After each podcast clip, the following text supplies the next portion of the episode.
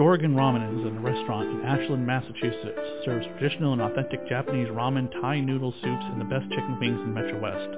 Everything done in-house from scratch, and they use only the highest quality products from small farms. Co-chef owners Papa Nook and Alan McIntosh combine their culinary skills with traditional Japanese cuisine to create an authentic, amazing flavor in every dish. Located at 1 West Union Street on Ashland, Massachusetts, their phone number is 508 309-3416, or they can be located on Facebook at Dorgan Ramen Ashland and on their website as well, www.dorganramen.com.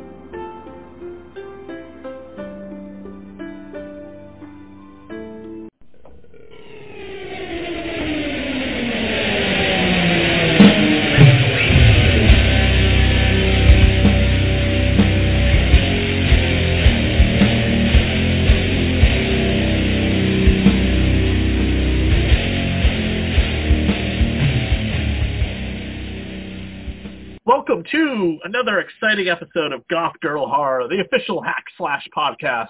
I am your host, Dr. Chris. And I am your co-host, Tracy Lux. And tonight we are talking about hack slash annual number three, which I think is the fi- last annual to come out. I don't think they did any more after this one, but I might be wrong. But uh, yes, hack slash annual number three, Hatchet slash, as it's called. Old school American horror versus comic book horror hunter. So the uh, the title I gave it on Twitter was Cassie and Vlad versus Richard Crowley, but it's Hatchet Slash. Kind of a nice play on Hack Slash. I had seen all of the Hatchet films up to this point when this issue came out in 2011, and I believe it was just the first two. The third one would come out two years later, and then the fourth one would come out in 2016, as it did. And I I was going to say I've seen the first three and then, of course, just recently saw the newest one, the fourth one for Victor Crowley. And, of course, that was for our little watch party. I haven't listened to Adam Green's podcast as like thoroughly as I used to because there's a lot of other podcasts that I've gotten into, but I, I um, and his podcast has become very uh, pay to play. Like it's just like portions of a podcast now. Oh. Like I looked up at the podcast thing and it said like I don't know the podcast feed I got was like portion of a podcast or something like that. So I don't know if it's like certain episodes are on Patreon and certain episodes aren't. I don't. I'm not 100 percent certain. Yeah, that's weird. But again, I haven't tuned into the podcast in, in, in quite quite a while on a regular basis, the exception of like a, an episode here and there. I used to listen like every single episode, even if it was somebody I wasn't, I didn't really know who they were. But it, uh, I started getting absorbed in other people's podcasts. I've kind of uh, stop doing that. well, when you're so busy with your own and how many you've been doing, I can completely understand that. Yeah, a little bit of that too as well. So right before we get to the the meat of the episode, as we always do, which is the comic book, I thought it'd be a great idea to go over the hack slash sorry the hack slash movie, the Hatchet films. And the first Hatchet film came out in 2000 and, the first Hatchet film came out in 2006. I saw it at a Blockbuster video um, in 2007, but I had heard about it and I bought the Hatchet T-shirt before I even knew what the movie was because somebody at Newbury Comics said, "Oh, that was like this employee who used to work at like Newbury Comics. He went off to Hollywood to make this movie. His name's Adam Green." And I was like, "Oh, okay, that's cool." And then a couple of years later at Rock Shock, I actually got to meet Adam Green, which was really cool. And find out, you know, he's from Massachusetts, and you know, then Hatchet 2 came out in 2010 and then so on and so forth. Um, and then of course his Holliston TV series, and then now his you know pretty well known podcast, as well as a lot of other movies that he's done, such as the uh, the horror movie Frozen and um, Digging Up the Marrow. Yeah. Um, but I think Victor Crowley was the last movie he did for you know kind of like anything else. He's had some like web episode shows, and he's worked on the Friday the Thirteenth video game as well. There's always the rumor that you know like uh like there'll be a season three Holliston, but uh, it has yet to manifest itself. One of those where they just kind of tease it, but it hasn't actually become anything. Right, exactly. Um, he worked on something called Heart Baby Eggplant recently, which I'm not really too, I'm not really certain what that is. I was um, going to say it sounds weird, whatever it is. Yeah, there was the ArieScope 21st annual Halloween short, but uh, yeah, none of it really worked on a whole heck of a lot in terms of like directing Um, so hopefully, when the pandemic subsides, we will see the return of uh, you know Adam Green. Hopefully, yeah. As a director, um, the first Hatchet movie was about a group of tourists um, go out to New Orleans, haunted swamp tour to find themselves stranded in the wilderness. Their evening of fun and spooks turns into a horrific nightmare. And it has, of course, all four films star Kane Hodder as Victor Crowley. Joel David Moore, best known as being in the um, Avatar movie and uh, a lot of other Adam Green films, but he was uh, JP and Grandma's Boy, and he was Owen in Dodgeball. Okay, yeah. Yeah, and he was on. Uh, he's supposed to be in like the next three uh, by the way, on his IMDb, I'm not even joking. It says Avatar two, three, four, and 5 for 22, 24, 26, and 2028. Do you believe oh they're actually making those Avatar films? Uh, no. I, there's no way I believe that. I believe they're making the sequel. The sequel is officially actually in post-production. Yes, I believe that to be true. Um, we will see if it's going to be like the big tentpole of like it was before. But no, two is officially like completely finished. Like uh, Kate Winslet's in it, Zoe Saldana, Sigourney Weaver's returning, Michelle Yeoh, and a whole bunch of Sam Worthington's returning, Stephen Lang, you know, a bunch of people. So hopefully they can pull it, it, even though it's been how many years that they can get people to come. Right. I just don't think that the uh I, I think we've had a lot of stuff in between. If people think like Avatar is going to take over for Endgame or The Force Awakens, I don't, don't think so. I don't think so. I think we're so far past like blue naked people fucking horses in the ass. um, I really enjoyed the first Hatchet movie. I thought it really like was a really put together, well done horror movie. Um, the actress who plays uh, Mary Beth is uh, Amara Zaragoza, and I never understood why she didn't come back for the other movies. Maybe it was like a conflict of scheduling, you know, type of thing. She's gotten into a lot of TV show type stuff, but she was, re- excuse me, she was replaced in the sequel by Danielle Harris. Which I mean, I, as much as I like the her character from the first one, I'm more than thrilled that we had Danielle Harris take over because she's one of my favorite celebrities. So right, and Danielle Harris goes like running into the cabin, um, and on the monitor of the TV, sorry, on the TV, you see um, one of the survive the the female survivor from Frozen talking about her experience and you know her friends being dead. Did you did you catch that? Uh, no, I completely missed that from that. Yeah, it's like while the camera's panning around. So Mary Beth escapes the clutches of the Bayou Butcher, uh, Victor Crowley, and returns to the swamp with an army of hunters and gunmen, along with Tony Todd, who was in the first movie. Tony Todd played Reverend Zombie. Kind of a quick cameo, uh, a few lines, but then he's joined by Perry Shen, who lives to be in the fourth one, because uh, yep. his brother, his twin brother, was in the first one. So basically, Perry's playing two characters. Mm-hmm. Um, Tom Holland, best known as directing Fright Night and Child's Play and uh, I, I'd like to say friend of the show, um, R.A. Uh, Mill Hill He was uh, Leatherface in the Texas Chainsaw Massacre 3. Okay, yeah. Uh, Ed Ackerman, I don't know if he has any relationship to Forrest J. Ackerman, um, but, uh, you know, a lot of these, like, you know, kind of like spot on cameo people who have been in like other things. Ed was in the House of the Devil, The Signal, and You're Next. Um, uh, Alexis Kendra is one of these uh, hunters, and she was in The Cleaning Lady and Valentine's Day and Thor: Hammer of the Gods as Lady Sif, not anything to do with the Marvel films. um, but it was like a catch it and you miss it. Charles, John Carl uh, uh, Buechler also was one of the uh, hunters that shows up for the uh, the Victor Crowley kind of you know, and Victor like kills goes through all these hunters. Yep. Just one by one by one. And then Mary Beth is like left alive and you're like, Oh, that must be the end of it because she finally killed him. Just like, you know, uh what's her name killed Michael Myers at the end of the next one.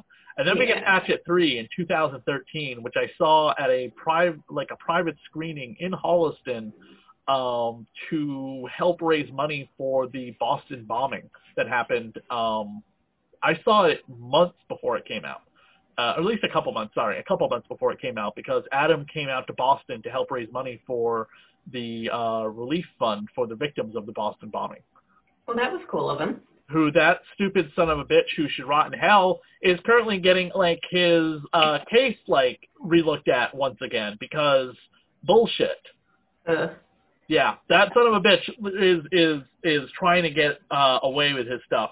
His wife or whatever has been living in like hiding because her life is like miserable because she was married to that son of a bitch. yeah. Yeah, well, she can go to hell too.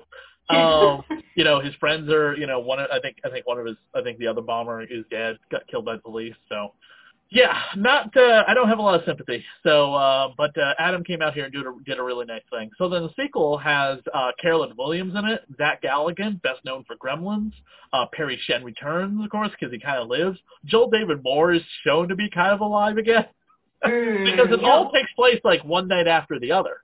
Yeah, back to back. Right. Derek Mears, by the way, also shows up um, as one of the people. And this movie was not directed by Adam Green. It was directed by a guy named B.J. McDonnell. So the search and recovery team heads out back out to the haunted swamp to pick up the pieces, and Mary Beth learns the secret to the ending of the voodoo course that has left Victor Crowley haunting and terrorizing Honey Island Swamp for decades, in which she does until 10 years later, the fourth movie, and the um, you know the the the lightning strike crashes the plane in uh, Victor Crowley, and we're right back to the swamp again. Now, Yeah. how they would bring Victor Crowley back again this time, I mean, they just have to keep reciting that like chant, and that's how they bring him back. Which they do. The guy who directed Hatchet Three's got some serious credits to his name as well. He went on to be the he's a camera and uh, he's a camera operator for dozens of movies, including Top Gun Maverick. I mean, it's a Tom Cruise movie. The Conjuring, The Devil Made Me Do It, Zombieland, Double Tap, Shazam, Annabelle Comes Home, The Interview, Endgame. I mean, Yeah, that's that's a pretty nice list right there. that is a pretty good filmography to have for directing. You know, the uh, being the the the uh, the, the director of an, the uh, Adam Green horror movie. And he's only got like eight credits to his name, but Hatchet Three was his first movie, and his career has always been in gripping and camera work. Um, a lot of grip work until he became a steady cam operator for a lot of those big budget movies I mentioned. Again, one of them being you know Top Gun Maverick, which is yet to come out, as well as The Conjuring, The Devil Made Me Do It. Those are two huge films. Yeah. So um, you get to work on those movies. You're, you know, you uh, you can go some places. Play your cards right. I was gonna say hopefully he can. So the continuity of this comic book is a little unclear. And I never did ask Adam, where does the continuity of this comic book fall into place? Now, did you know there were also Hatchet comic books? That they actually have the separate comic books, yes, but I have not read any of them. I read a few of them. They're not like on any kind of like main schedule to keep track of, so it's a little hard to keep up with them. Yeah. Um, they come out very sporadically, so it's not like an ongoing series. There's a Hatchet Halloween Tales uh, comic book one shot uh, with, and a lot of them, and a Halloween Tales two one shot, um, and they all have like various like covers as well. So it can be very hard, kind of like the Friday the Thirteenth and Nightmare on Elm Street comic books you've ever found um, by Avatar Yeah. they can be a little hard to uh, keep track of because there are multiple covers make it look like they're separate issues of different series and such.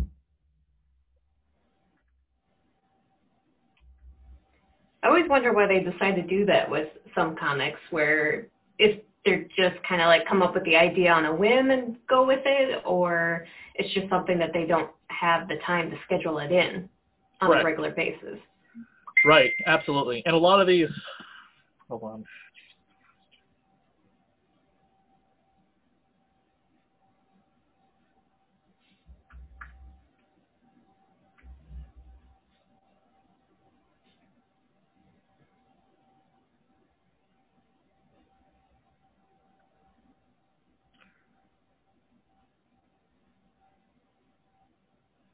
Well, and that's pretty much all the information I have about the movies. There's a ton of uh, you know great um, stuff out there to watch about them with interviews with, with Adam. If you do happen to pick up the DVDs, by the way, they all have audio commentary on here, making of featurettes.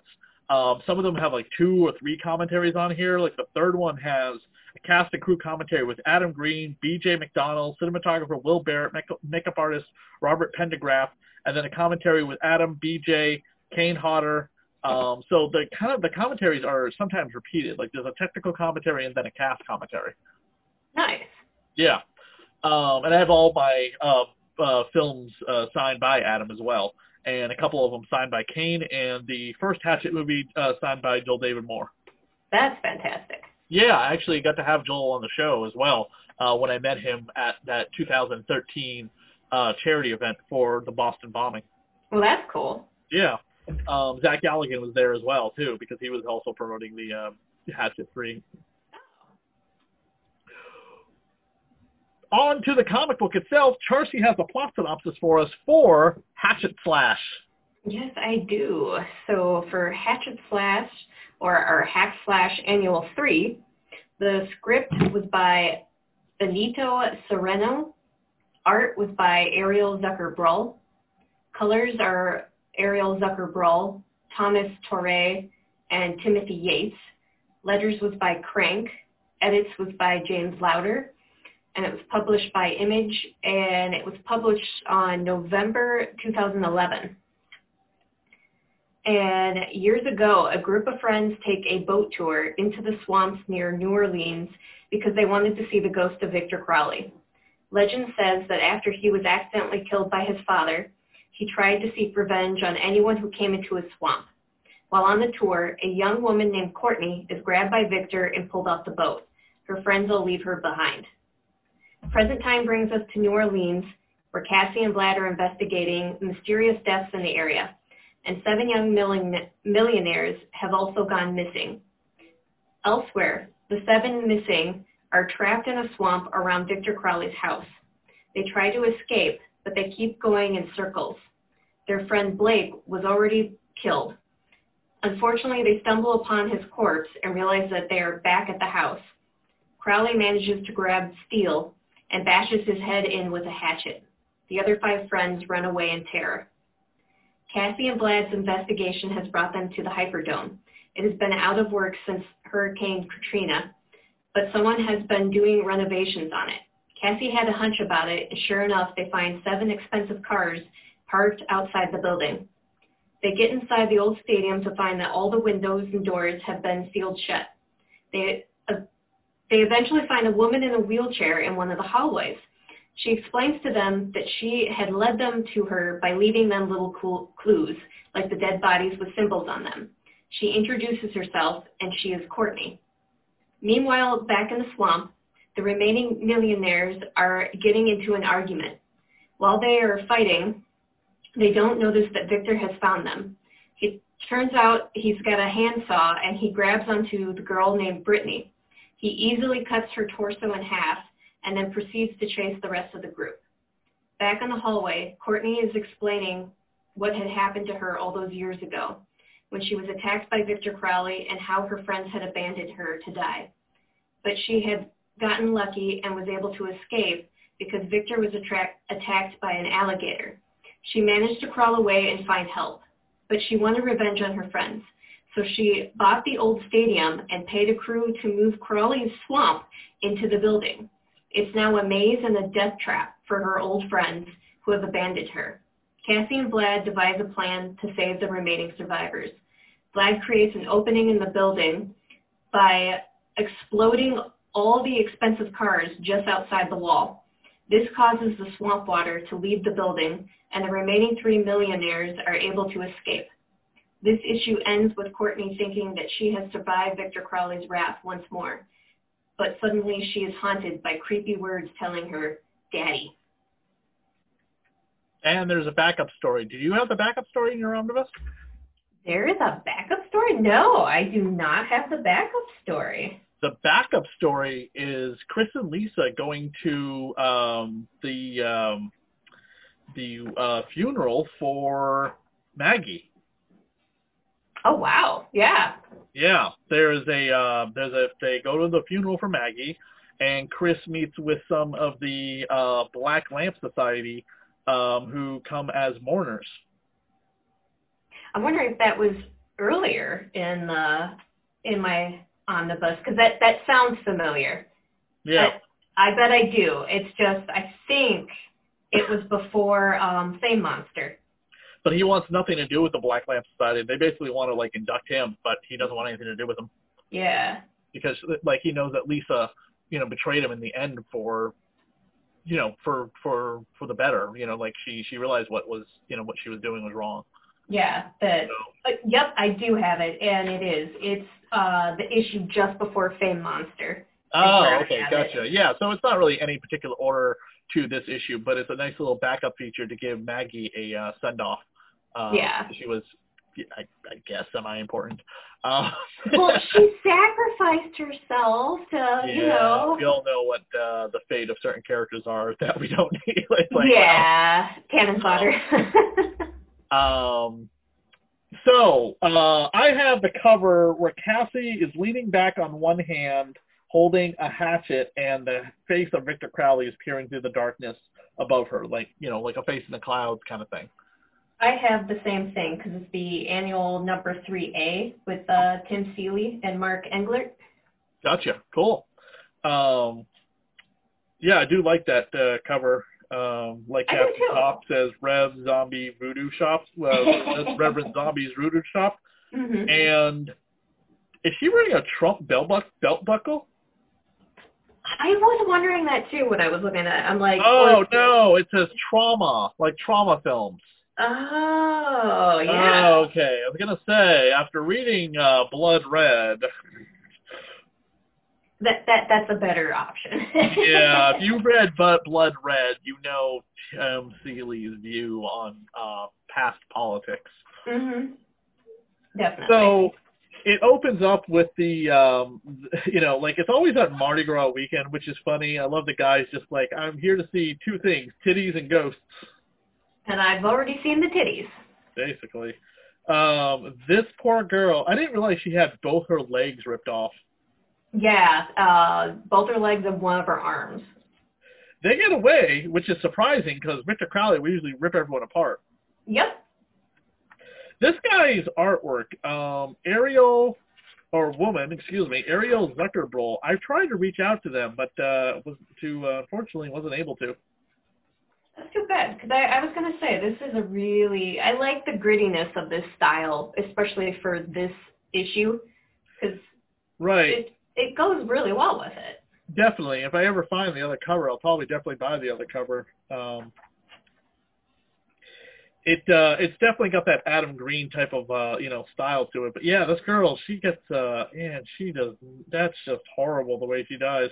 Cassie drawn through this whole thing is drawn like the way a goth chick would be. Not like the way she's like insanely pretty, like the way Tim draws her, but like a real like goth skinny chick. Especially in some shots in this book where her legs just look insanely long.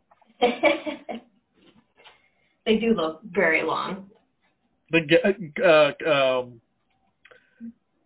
Vlad, Christ, Vlad pointing out uh, about how the uh, the waiters looking at him is just like, "You're the the weirdest thing I've seen," and then we look over and we see Mardi Gras titties. Yep. Have you ever been to Mardi Gras? I have not. I have always wanted to go, but you know, as I keep aging, it's one of those things where, well, is it ever going to happen? aging. You make it sound like you're getting old. Well, I mean, we're all getting older, but Mardi Gras is like for college age. I just I can't see myself being around. I don't know. It's just for me. I'd rather be in the comfort of my home. You know what you should do is um, look into uh, becoming the host of a podcast uh, such as this one and coming out to Salem to the next Daughters of Darkness, which will be a live event because they will be past the pandemic and setting up shop because all the vendors are female and artists are female and the authors are female and you host a show called Goth Girl Horror. well, you know, it it definitely is a good idea. Something to look into for April 2022. I was gonna say that's good, able to plan for that because to think about it, it's a year away, but Yeah. as yep, fast as everything's been going, Yep. I, I will be honest. Uh, my friends and I had originally had intentions to go to Mardi Gras for 2020 Well, we all know how that went. So.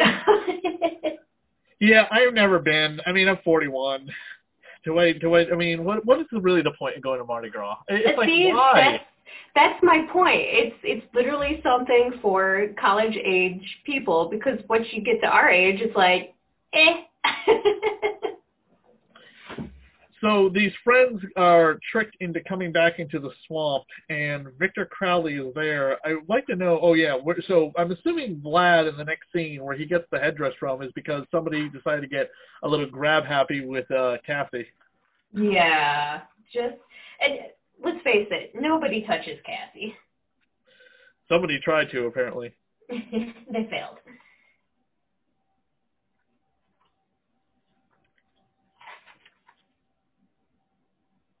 When they get Oh, to the yeah, Hyperdome, totally you can go. You can. Uh, I was. I was pausing for you to have a note if uh, when we get to the Hyperdome. Oh, what's that? I, I I was pausing for you to have a note uh, to continue with the um, play-by-play. If you had a note, and when they get to the Hyperdome, they meet. Oh yeah, definitely. And of course, after they talk about the fact that they're driving along and get to the Hyperdome, and I love that it's the fact that, you know, Cassie's got a hunch on the fact that something's going on and why is some renovations going on in this old building. And when they get into the Hyperdome, that's when you can really tell the damage that had happened to Courtney, where she's, because it looks like he literally ripped her legs out from where her knees were. So I can't imagine having that happen to you. It looks very painful. Yeah, and the art just goes, like I said, because it's so gritty in that it just feels more painful than what it needs to be. The fact that she was able to buy the Hyperdome and like transport the swamp there is like, how much money does she have that she couldn't have spent it on a new pair of legs and an arm? yeah, Seriously? You bought this dome and you transported a swamp into it to get revenge on your friends when you could have probably flown to Japan and got some cybernetics implanted? and gotten some pretty uh cool, just robotic legs and an arm and everything. But Right, no, if you got that money, you can have like all the money in the world to get the ability to walk again. she was focused on revenge in the wrong way. Yeah, she's um what is that word? Like ugly on the outside, ugly on the inside? Yeah, yeah. Well, I mean that that, that statement says it plain and simple. but Uh, it's very funny that blonde girl, what is her name? Um of Caitlin, I think. No, that's the black girl. Um Brittany somehow gets her like top ripped open when she slaps uh the guy she calls a dick. oh, Steele. Yeah, when she fights with him, I I kept trying to figure out because as the issue keeps going, I noticed that all the girls like their clothes gets ripped open. Right. Well, she gets her spinal cord completely ripped open and her stomach guts ripped out as Yeah, well. just as Uh, well. just right below the tits.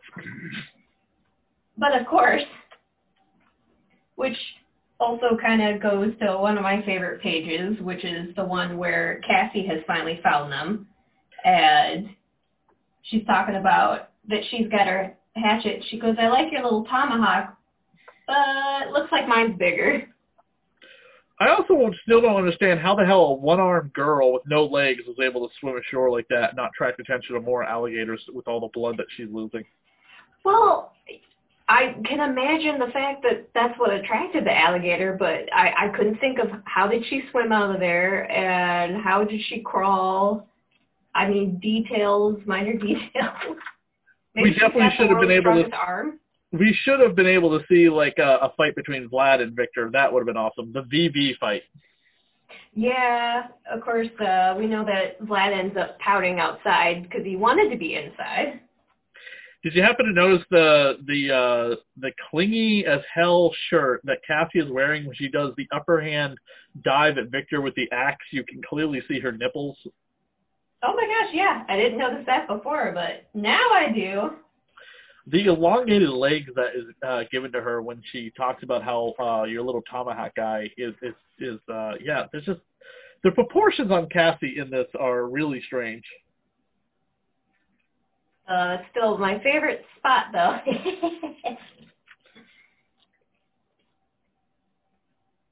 She, I, I just like her bag of tricks that she's just got a bag that's full of a bunch of stuff, including the fact that she ends up with a Molotov uh, cocktail there.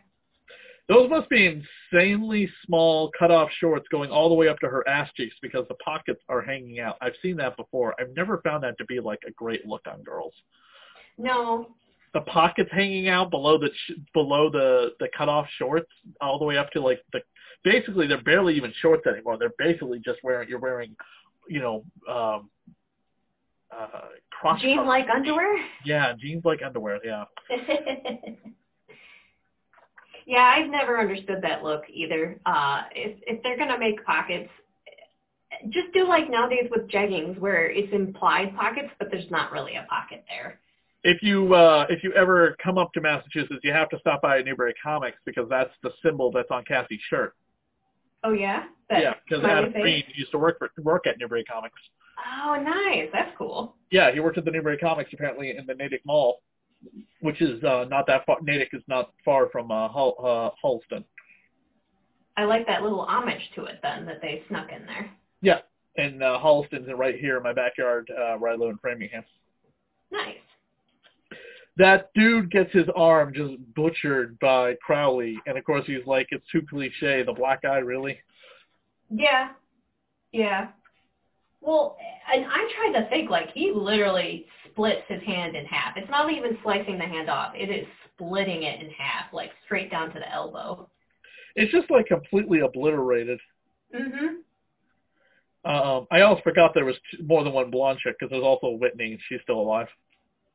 Yeah, uh, which was kind of confusing because sometimes I kept trying to confuse them, so I had to look at their clothes to figure it out. All the swamp water too, not just the trees. Again, uh-huh. really like transported this freaking swamp. Unbelievable. The crew that she hired, or I want to say tricked into doing it, because let's face it, she never had to pay anybody because they all ended up dead, were all the dead bodies that she used to attract Vlad and Cassie to come out to New Orleans. I think Victor has a lot more hair than I'm used to seeing him in the movies. Yeah, I can definitely agree with that. Or maybe it's like in the movies, his hair is a lot more matted, so it it doesn't leave. Yeah, it definitely looks like more hair. You are right. I didn't realize that that's what Victor is. Uh, when you hear the moan of Victor Crowley, he's saying "Daddy" because mm-hmm. he's looking for his father. I completely forgot about that. That's that's a creepy note when you start thinking about it, where it's like, ooh. so Victor just fades away, but then he's still there at the end. That's the part I didn't quite understand where we're not supposed to know maybe or I, I guess it's the same homage to most slasher movies where you think that they're dead but they're really not and they're going to come back yeah i i, I guess so. Um it just it seems really strange that he disappears but then she's crawling through the rubble. So is is it just like is it droplets of swamp water that can summon him again? I, I don't get it. It's it's definitely not explained, but I mean it's kind of that nice little homage to the old horror movies. It's not really dead. Apparently not. Um, so I have my copy, like I said, signed by Tim Seeley. I forgot that Tim dates every one of his signatures. It says 2016 on the signature. Nice. So that was already what five years ago now. That was the last time I saw Tim Seeley in person. That was for the Boston Comic Con. He was there with his brother. Um, we had just uh, uh, well, sorry, we were on the verge of releasing the um, uh, Resurrection of Dracula comic book, and my partner and I went to Boston Comic Con together. Nice. Yeah. So that was a uh, that was a hell of a Boston Comic Con too because I was never so miserable. Um, the heat outside was unbearable, and the heat in the convention was uh, the air conditioning in the convention was not working. Ooh, yeah, that does sound miserable. It was so bad. Uh, I was just sweating profusely. Um, do you happen to know what the other cover looks like by the artist of the interior book? Yeah, I have it in the omnibus because it's it's the only one I think. The other one, because uh, it says annual number three B by Ariel Zucker-Brull, and it's got at the bottom Hatchet Slash Old School American Horror versus Comic Book Horror Hunter, and it's in the exact same style that is in the Hatchet Slash, and you have Cassie and Vlad pinned to the ground. They're pinned by Victor Crowley, who's taking up the upper part of the drawing, and you have Vlad actually holding a gun and also holding onto Victor Crowley's neck, trying to push against him, and Cassie's trying to crawl away, and she's trying to grab a hatchet. So it's it's a nice, pretty cool scene where you're seeing them fighting Victor Crowley. Of course, it's like what you said. We didn't get to see uh, Vlad's fighting with Victor. That that would have been pretty cool. Right. And until uh, Ash uh, crossover, this is the last media property of any kind we see Cassie and Vlad uh, encounter. Of course, that's just Cassie. Um, but I might be wrong. I know there's a nail biter crossover, but that's just another comic book character. Yeah.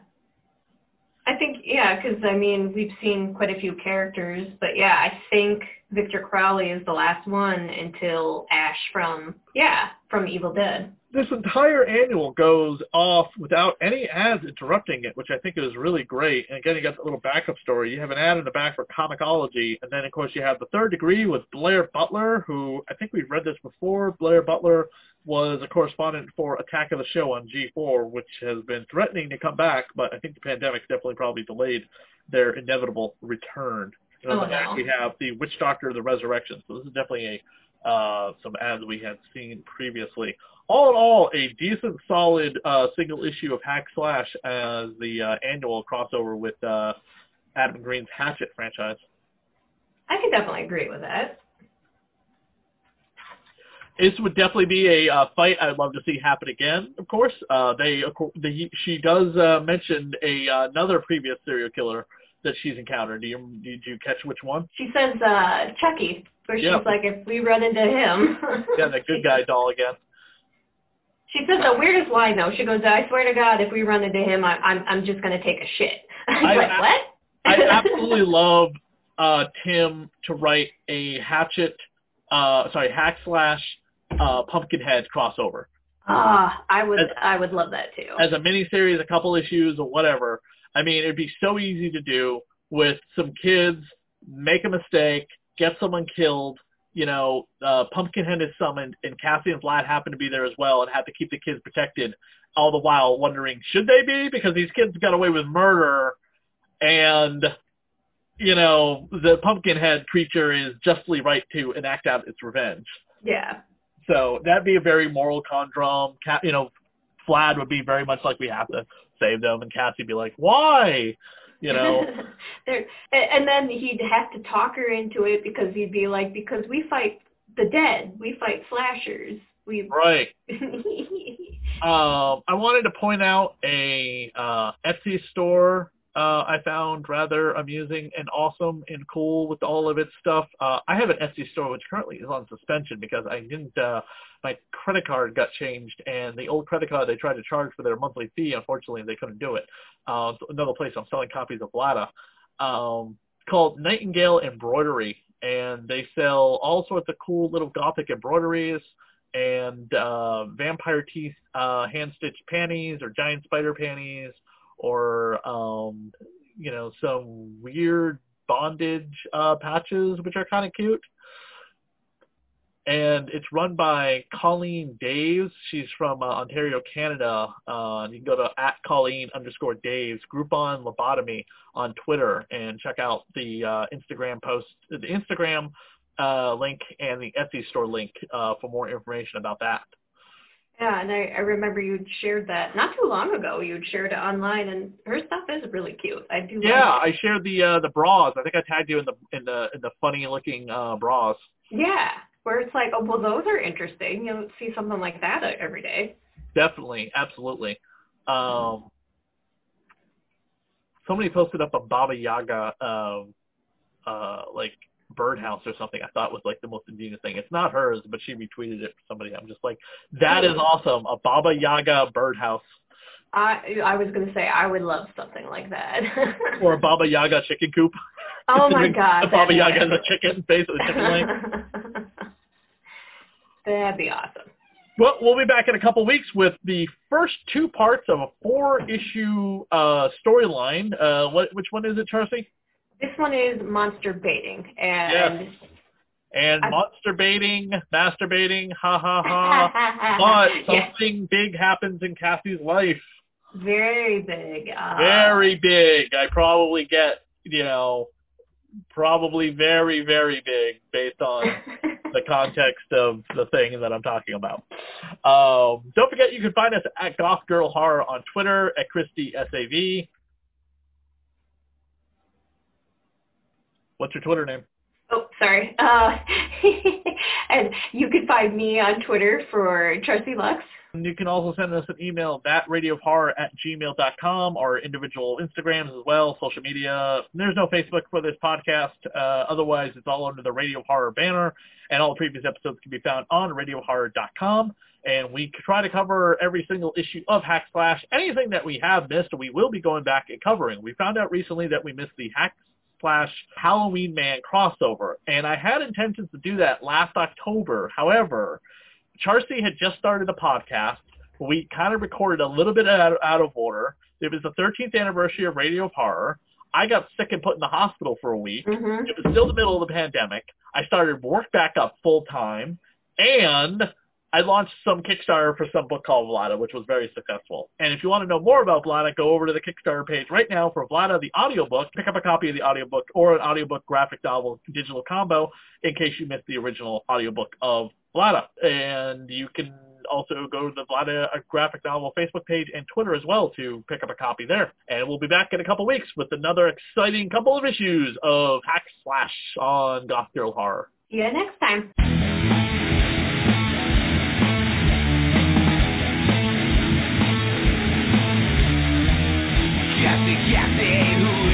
gonna stop tonight. Let the villains know that she's looking for a